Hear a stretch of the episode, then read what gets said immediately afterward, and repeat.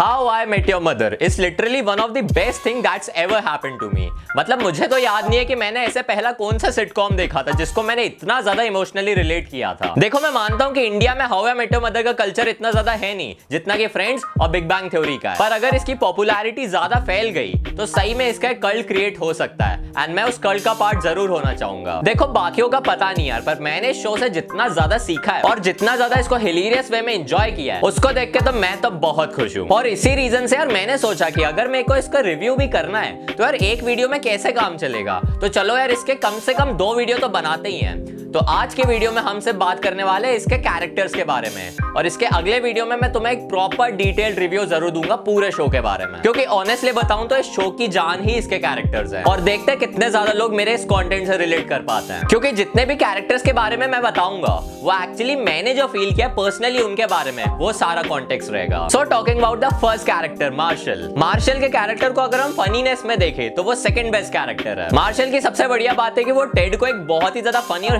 Hilarious advice भी देता है कभी कभी बहुत अच्छी भी दे देता है और वो बारनी को चाटा मारता रहता है। उसकी सबसे बेस्ट चीज़। देखो यार Jason Segel as an actor बहुत ही बढ़िया है। बहुत ज़्यादा फनी भी है और बहुत ज़्यादा रिलेटेबल तो है अपने कैरेक्टर को लेके। मैंने उसके कैरेक्टर को सारे के सारे सीज़न में बहुत एंजॉय किया है। वो एक बहुत ज़्यादा वर्नरेबल कैरेक्टर भी था, बहुत ज़्यादा इमोशनल भी था, बहुत ज़्यादा ऐसे दबंग कैरेक्टर भी था। और ये सारे कैरेक्टरिस्टिक्स को मिला के एक बंदा बनाया गया है, जिसकी वजह से उसका कैरेक्टर बहुत ज़्यादा डायनेमिक लगता है। देखो ये कैरेक्टर हिलेरियस तो है और बहुत ज़्यादा अच्छी वाइब भी देता है। पर अगर मैं इस कैरेक्टर के अच्छे इंसिडेंट्स की बात करूँ सारे सीज़न में मिला के तो जब वो बार्नी सिंसन को चाटा मारता है, वो सबसे बढ़िया सीक्वेंस लगा मुझे इस कैरेक्टर का। और जो इसकी कॉलेज लाइफ के बारे में बताया गया जो कि इसकी एक बैक स्टोरी है, वो भी काफ़ी ज़्यादा अच्छी थी। Talking about the second character Lily Aldrin ये कैरेक्टर ना हार्ट एंड सोल है पूरे ग्रुप की, क्योंकि वो बहुत ज़्यादा फनी भी है, बहुत ज़्यादा डेस्परेट भी है इमोशनल तो बहुत ही ज़्यादा है, और वो सारे कैरेक्टर्स को ना कनेक्ट करके रखती है। मतलब एक कैरेक्टर की वजह से सारे के सारे कैरेक्टर्स के इमोशंस हमें काफ़ी ज़्यादा अच्छे से देखने को मिलता है। मतलब ये एक इतना ज़्यादा एक्सपोज कैरेक्टर है कि इसकी जितनी भी वनरेबिलिटी है, जितना भी ज़्यादा इसकी एक्साइटमेंट है, वो तुम्हें पर्सनली फील होगी। ऐसा लगेगा कि यार तुम्हारे साथ ही ये चीज़ें हो रही है। एक और चीज़ इसमें अच्छी थी कि सीरीज़ में ये कैरेक्टर ना प्रेग्नेंट भी होती है और जब इसका बच्चा होता है तो उसके साथ भी इसके जितने भी डायलॉग्स थे, वो भी काफ़ी ज़्यादा अच्छे थे, काफ़ी ही ज़्यादा अच्छे थे। मतलब वो एक छोटे बेबी के साथ ना कॉन्वर्सेशन कर रही है, फिर भी वो बहुत अच्छी लग रही थी। और जो लिली का एक रिलेशनशिप है मार्शल के साथ, जो कि ऑन स्क्रीन कपल सबसे बेस्ट था, वो इस सीरीज़ की सबसे बेस्ट हाईलाइट है और सबसे इंपॉर्टेंट लिंक है। एंड जितने भी बार मैंने लिली को ऑन स्क्रीन देखा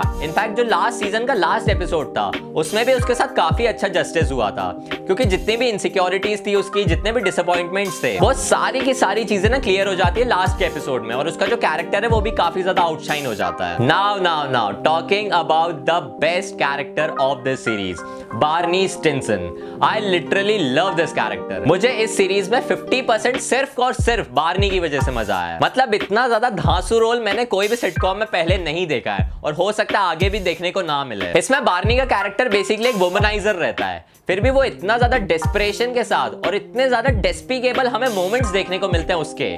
उसको देख के तो मैं तो फ़ैन हो गया भाई। Even though he is my favourite फिर भी मुझे उसके कैरेक्टर से हल्की सी लास्ट लास्ट में ना डिसअपॉइंटमेंट हो जाती है। पर वो नील पैट्रिक हैरिस की वजह से नहीं, वो उस शो के राइटर्स की वजह से। क्योंकि उसका कैरेक्टर स्टार्टिंग में एक बहुत अच्छा वुमेनाइजर रहता है, फिर वो उसका ट्रांसफॉर्मेशन होता रहता है। और एंड में आते आते वो सुधर जाता है।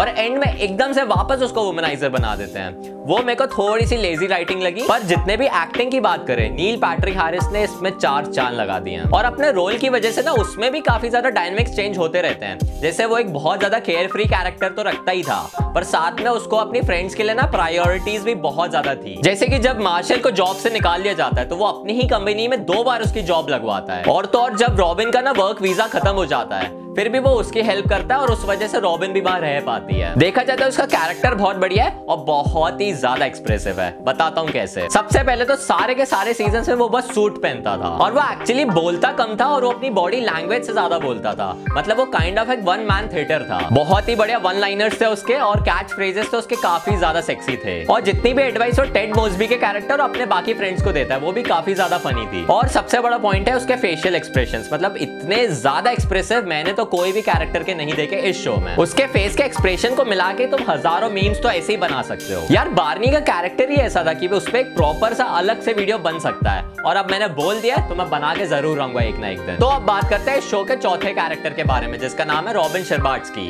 वो एक एक्चुअली एक टीवी रिपोर्टर रहती है। She is funny she is cute but she has a mix of emotions और उसके टैंट्रम्स भी बहुत ज़्यादा रहते हैं। अब बहुत लोगों को ये भी लगता था कि जो रॉबिन का कैरेक्टर है, वो एक्चुअली ना रेचल का कैरेक्टर है, जो कि हमने फ्रेंड्स में देखा था। पर क्या ये बात सच है? मतलब मुझे पर्सनली तो नहीं लगता। मुझे ये लगता है कि वो कैरेक्टर उससे इंस्पायर्ड ज़रूर है, पर उसका एकदम कॉपी बिल्कुल भी नहीं है। क्योंकि राइटर्स ने रॉबिन के कैरेक्टर का एक अच्छा खासा कैरेक्टर आर्क ज़रूर बनाया था स्टार्टिंग में। पर वो एंड में आते आते थोड़ा सा ना डिफ्यूज हो गया। जो कि स्टार्टिंग स्टार्टिंग में मुझे बहुत कन्विंसिंग ज़रूर लगा था। पर वो एक सिटकॉम शो है तो उसको मैं फनी मैनर में देख के भुला दिया है। तो मुझे इतना ज़्यादा पर्सनली वो पसंद नहीं आया कैरेक्टर पर वो शो के रेडियंस के अकॉर्डिंग देखा जाए तो काफ़ी ज़्यादा मैच कर रहा था बाकी कैरेक्टर से। मतलब मुझे नहीं लगता इस कैरेक्टर के बारे में और ज़्यादा कुछ मैं बता सकता हूँ जो की ज़्यादा अलग हो। पर ठीक है, जितना भी था मैंने उस शो के स्टोरी लाइन के हिसाब से उसको एंजॉय किया and now talking about the last but the important character of this show Ted Mosby देखो टेड मोसबी को तो मैं आराम से समझा सकता हूँ। वो एक ऐसा कैरेक्टर है जिसको दुनिया का हर बंदा रिलेट कर पाएगा।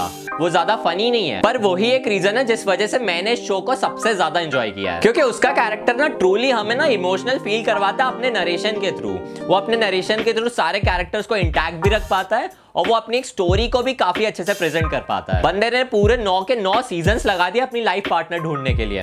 अब तुम सोच सकते हो, इतना सा कॉन्सेप्ट है कि यार बंदी को ढूंढना है। उसको उन्होंने नौ सीज़न में खींचा है। तो नौ सीज़न में उनको बहुत ज़्यादा मसाला भी चाहिए। वो भी उसके नरेशन के थ्रू काफ़ी ज़्यादा अच्छा भी लग रहा था। जिस वजह से मैंने शो को एंजॉय तो बहुत किया है। इनफैक्ट बहुत लोग कह रहे थे, मैं इसमें बोर हो जाऊँगा। और घंटा में बोर नहीं हुआ हूँ। उसकी जो केमिस्ट्री थी मार्शल के साथ लिली के साथ रॉबिन के साथ और जो बार्नी के साथ थी वो सबके साथ अपने वे में इंटरेक्ट कर रहा था और अपने स्क्रीन प्ले के अकॉर्डिंग अच्छा भी लग रहा था। एनी anyway, सीरीज़ में उसके मार्शल के साथ भी बहुत सारे अच्छे अच्छे सीन्स हैं। उनकी कॉलेज लाइफ के बारे में भी बहुत बताया गया है। बहुत सारे फ्लैश देखने को मिलते हैं हमें उस कैरेक्टर के बारे में और इनफैक्ट सारे कैरेक्टर्स के बारे में। और उनका मेकअप और उनको जो बात करने का तरीका होता है फ्यूचर और पास्ट में वो भी काफ़ी ज़्यादा चेंज लगता था जिस वजह से सीरीज़ के डायनेमिक्स बहुत अच्छे लगने लगते हैं। एंड टेड मोजबी के इमोशंस और उसके इनसिक्योरिटीज की वजह से शो बहुत ज़्यादा अच्छा हो गया है। एनी वे मैं इन कैरेक्टर्स के बारे में बहुत ज़्यादा देर बात कर सकता हूँ। पर मैंने सोचा यार, अब अगले वीडियो में इसके रिव्यू के लिए तो कुछ छोड़ दूँ। तो यार वीडियो में अगर मज़ा आया हो तो ऐसे वीडियोस में और भी लाता ही रहता हूँ तो सब्सक्राइब क्यों नहीं कर देते? और अगर ये बातें बहुत ही ज़्यादा रिलेटेबल लगती है तो यार लाइक भी दबाई दो। और how I met you mother का ना एक प्रॉपर वीडियो भी आने वाला है, जिसमें पूरा मैं डिटेल रिव्यू करूँगा। उसको भी ज़रूर देखना। So guys that was all for this video and I see you guys very soon peace